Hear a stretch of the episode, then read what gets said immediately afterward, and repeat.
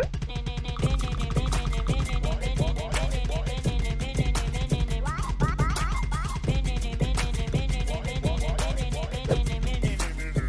비웬님의 본명은 활동명과는 전혀 관련이 없고 활동명이 비웬은 썩은 물이라는 의미를 가지고 있는 영단어인 Black Water에서 단어의 한 글자씩을 딴 BW에 접미사 EN을 붙여서 만든 닉네임이라고 해요. 참고로 닉네임이 사용된 Black Water는 어렸을 때 검은색을 좋아했어서 지은 닉네임이라고 하네요. 과거 초등학교 3학년 시절 비웬님은 어느 날 친형, 친형 친구들과 집 앞에 있는 오락실에 놀러 가게 되었는데 그때 같이 간 형 친구가 이지투 아케이드라는 리듬 게임을 플레이하는 모습을 보고 와 개쩐다 라고 생각하였고 그때부터 리듬 게임을 하기 시작하였다고 해요. 비웬님은 사실 사실 처음 리듬 게임을 할 땐 못했다고 밝혔는데요. 매일같이 오락실에 가서 리듬 게임을 하였고 이후 3년 만에 업데이트 버전인 위즈2 아케이드 Evolve 버전에서 최종 단계이자 거의 최고 레벨이라고 할 수 있는 오메가 단계를 전국에서 27번째로 클리어할 정도로 실력자가 되었다고 해요. 와 국내에서 27번째 안에 들 정도면 도대체 어느 정도로 잘하셨던 거죠? 대박이네요. 그렇게 여러 종류의 리듬 게임을 즐기며 살아오던 비웬님은 우연히 플레이스토어 인기 게임 탭에 불과 얼음의 춤, 일명 얼불춤이라는 리듬 게임이 있는 것을 보고 중학교 3학년 때 다운로드하여서 소소하게 소소하게 공식맵만 깨면서 얼불춤을 플레이하였다고 하는데요. 여담으로 비웬님은 5월 16일을 기준으로 얼불춤 플레이 시간이 1554.9시간이나 된다고 방송에서 밝혔고 현재는 그 시간보다 훨씬 더 될 것으로 추측되고 있어요. 아니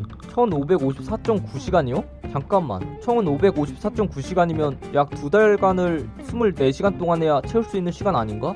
허 대박이네. 비웬님은 어렸을 때부터 아프리카TV 1세대 BJ들을 보면서 자라왔고 그 특유의 분위기와 BJ들을 개인적으로 동경해왔기 때문에 인터넷 방송인이라는 꿈을 가지고 있었는데요. 처음에는 그저 친구들한테 자신이 게임하는 모습을 보여주려고 트위치에서 방송을 시작하였고 이외 다른 사람에게도 자신이 게임 실력을 보여주고 싶어서 유튜브 채널을 개설하여 리듬 게임 영상을 업로드하기 시작하였다고 해요. 이때 유명 얼불춤 유튜버인 니치팬님의 플레이하는 영상을 보고 멋있다고 생각하여 얼불춤을 본격적으로 플레이하게 된 것은 물론이고 나도 니치팬님처럼 얼불춤 플레이 영상을 업로드 업로드해서 떡상하고 싶다 라고 생각하여 그때부터 유튜브에 얼불춤 플레이 영상을 업로드하여 조회수와 구독자를 많이 얻었다고 밝혔어요. 당시 비웬님은 니치팬님이 custom 레벨 중에서 가장 어려운 축에 속하는 as Perfect라는 곡을 플레이하는 모습을 보고 나도 깨볼까 해서 시도해보았더니 시작한 지 5시간 만에 클리어하는 경이로운 모습을 보여주었다고 해요. 이외에도 클리어하기 힘든 곡으로 소문난 곡들을 차근차근 깨어나가게 되면서 많은 얼불춤 유저들은 충격을 받았으며 그들 사이에서 유명해지는 계기가 되었어요. 리듬 게임이라는 것이 키보드로 하는 것이다 보니 비웬님의 키보드는 너무 너무 많이 누르고 써서 매번 남아나지 않는다고 하는데요. 실제로도 대부분의 키보드는 한 달 단위로 바꾸고 있고 현재까지도 키보드를 12개 이상 샀다고 밝혔어요. 그 중에서도 가장 오래 버틴 키보드는 제닉스 스톰 X 타이탄 LT이고 이 제품은 현재 단종되어 구하지 못하는 제품이라고 하네요. 비웬님은 키보드로 리듬 게임을 하기 때문에 타자가 굉장히 빨라야 게임하는 것에 유리하다고 볼 수 있는데요. 과거에 실제로 비웬님은 방송에서 한컴 타자 연습을 이용하여 타자 속도를 측정해 보았는데 600타가 나왔다고 해요. 사실 일반인 기준으로 400타만 넘어도 타자 빠르다는 소리를 들을 수 있기 있기 때문에 600타 정도면 일반인 치고는 상위권 안에 들어갈 정도로 굉장히 빠른 편이라고 볼 수 있어요. 와 600타라니